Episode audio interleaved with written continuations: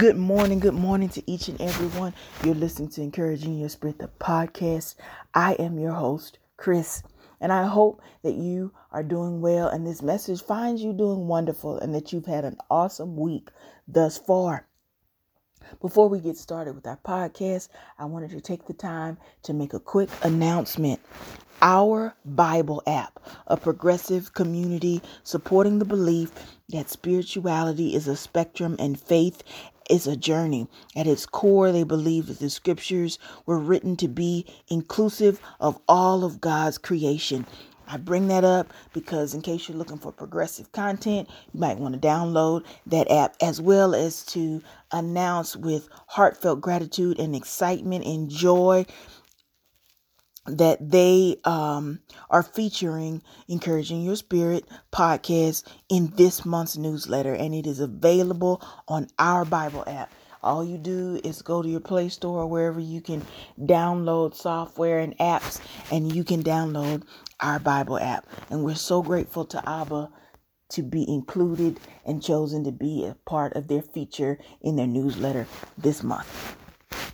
They have devotionals, they have blogs and podcasts. They also pre screen the authors and the content to make sure they are progressive. I think that's great because some of the mottos of this podcast, the three that stand out in my mind, are one, um, is the importance of having a safe space and a place. And I know for me, I can only speak for Chris. I will never use my words to harm anyone. I will not bring guests on that harm others. This is a space for all people to be encouraged. And when I say I love you, it means that there is not a situation, experience, past, present, or future that you can be in in which that we will not love you walk alongside of you or if need be carry you through in prayer love and grace that is the spirit and the model of encouraging your spirit podcast. It's a space, it's a place, it's a ministry for all of Abba's kids because there are no exclusions. All right, let's get started today. And what are we talking about? I'm so glad you asked. We're talking about the anatomy of faith, the tongue, and our words. The resources used to compile today's podcast are information that I read by Mark Batterson, a story in a scripture excerpt from Proverbs 31 Ministries, and my own personal reflections. You know, the librarian in me has to tell you where you can find these resources because why it's important to cite them. A number of years ago, I read a story titled The Whisper Test. A woman named Mary Ann Bird writes about the defining moment of her childhood. I grew up knowing I was different and I hated it, she said. She was born with a cleft palate, and when she started school, her classmates made it clear to her that she looked different from others. A little girl with a misshapen lip, crooked nose, lopsided teeth, and garbled speech. Yet when schoolmates asked her what happened to your lip, she'd tell them that she'd fallen and cut it on a piece of glass. Somehow it seemed more acceptable to have suffered an accident than to have been born different. She was convinced that no one outside of her family could love her. Yet there was a teacher in the second grade who she adored, named, and everyone else did, named Miss Leonard. Miss Leonard was short, round, and happy a sparkling lady. Annually, they had a hearing test. And what Miss Leonard would do is she would give the test to everyone in the class. And when it was her turn in the past, she knew from personal experiences what they do is she'd have them stand against the door and cover one ear. The teacher sitting at her desk would whisper something and they would have to repeat it back. Things like, The sky is blue. Do you have new shoes? And she waited there for those words of what she would hear from this uh, teacher. And Miss Leonard whispered, I wish you were my little girl. The author said that these words changed her life. Seven words. I wish you were my little girl. That's incredible, isn't it? That's all that's all it took, she says. Because seven words can change someone's life. That is the power of the tongue. think about it this way. Most of us grew up hearing the words or the phrase and some even call it an english proverb that say sticks and stones may break my bones but words will never hurt me. Yet the truth is the words do and did hurt.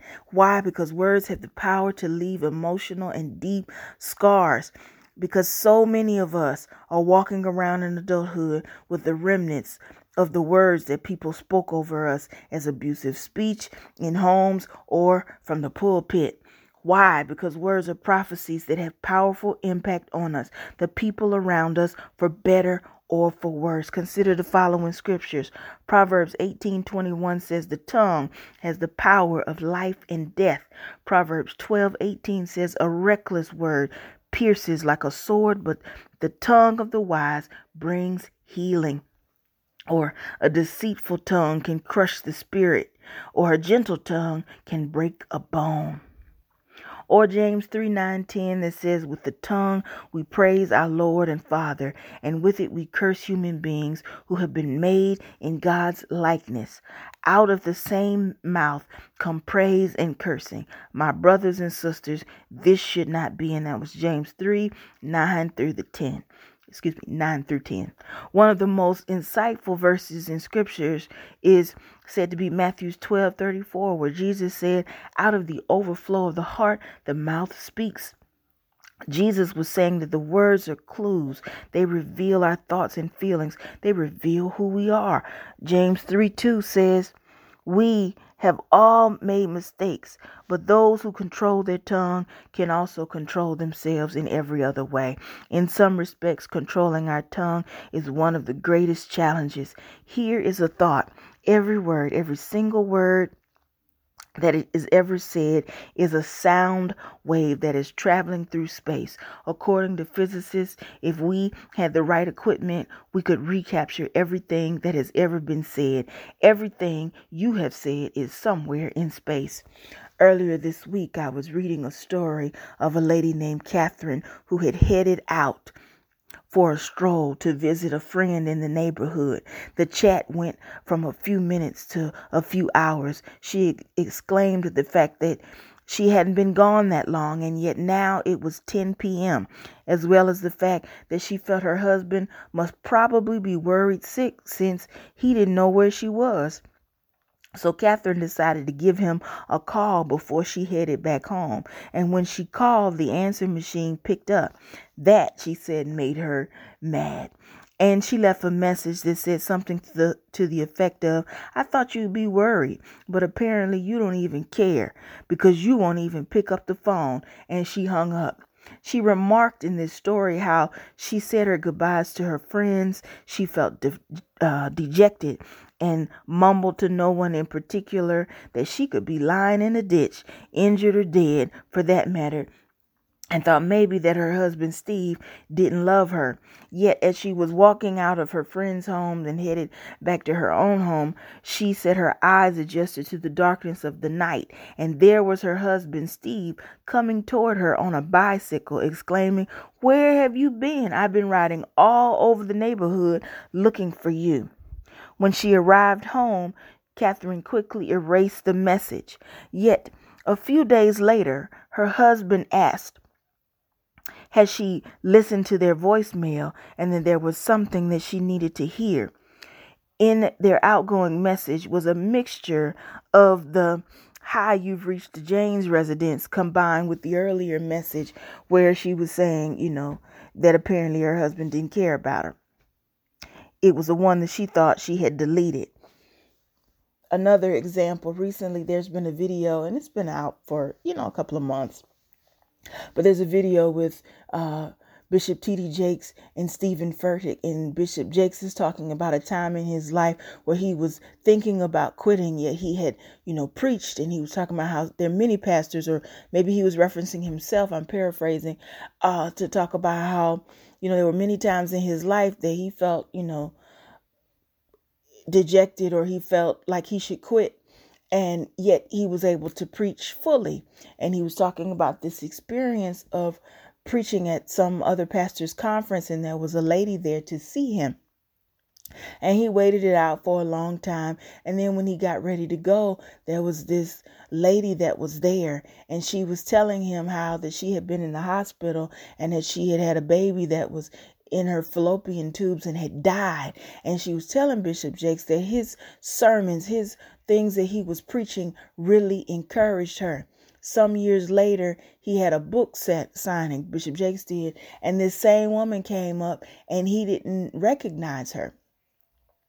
Yet, you know, when they got to talk her, talking, she told him she was that woman.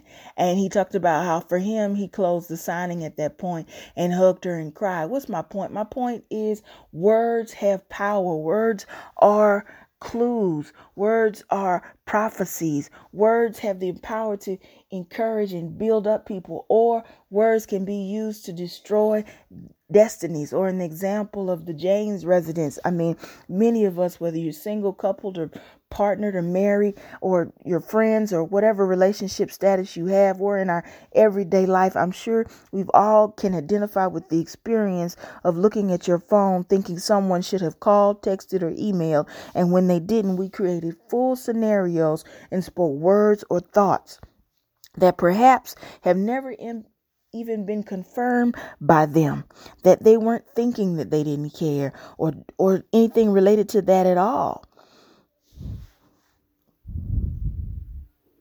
And if this hasn't been your experience and you've never done that, that's okay too. My ultimate point that I want to leave you with today are that our tongues are powerful. They can wreak havoc. Our words can embolden others to accomplish great feats and encourage others to conquer the world. It can reignite the dying embers of broken dreams. It can bring peace. It can build people up. It can give people the motivation to keep going. So, the question of the day, the question I want you to have in your heart is how are you using your words? How will you be using your words? If you remember nothing I've said as I close the podcast today, remember words are clues, words are prophecy. Words have powerful impact on us, and not just us, but the world around us and everyone in which we have a circle of influence are. Think about what are some positive words that you'd like someone to say to you. I encourage you to say them to yourself and to also say it to other people. Do it often and daily. That's all I have for you today. I hope that what I have said has encouraged your mind, your spirit, and your soul. Let's close with a word of prayer, shall we? Father, we thank you for this brand new day filled with your infinite love and grace. Help us today think about the words in our heart, the words we speak about ourselves, the words we speak about others. Help us use our words to speak life to those around us. Help us be encouraged, builders of dreams. Help us be encouragers rather Father God, let us use our words in ways that are helpful, ways that are true, ways that empower, rather than using these words to destroy hearts and destroying destinies. Help us be known as ones who will speak life to everyone around us. Help us be known as one who carry your love, your grace, your mercy, and kindness. Help us encourage and love all that are around us. In Jesus' name we pray. Amen. Thank you so much for tuning in to the podcast today. You can listen to us on SoundCloud, on our Bible app, and on Anchor. Thank you so much for being a part of our family. You can also reach out to the podcast at Encouraging Your Spirit Podcast at gmail.com. I hope you have a great rest of your day. I love you and you'll never change it. Thanks for listening. Peace.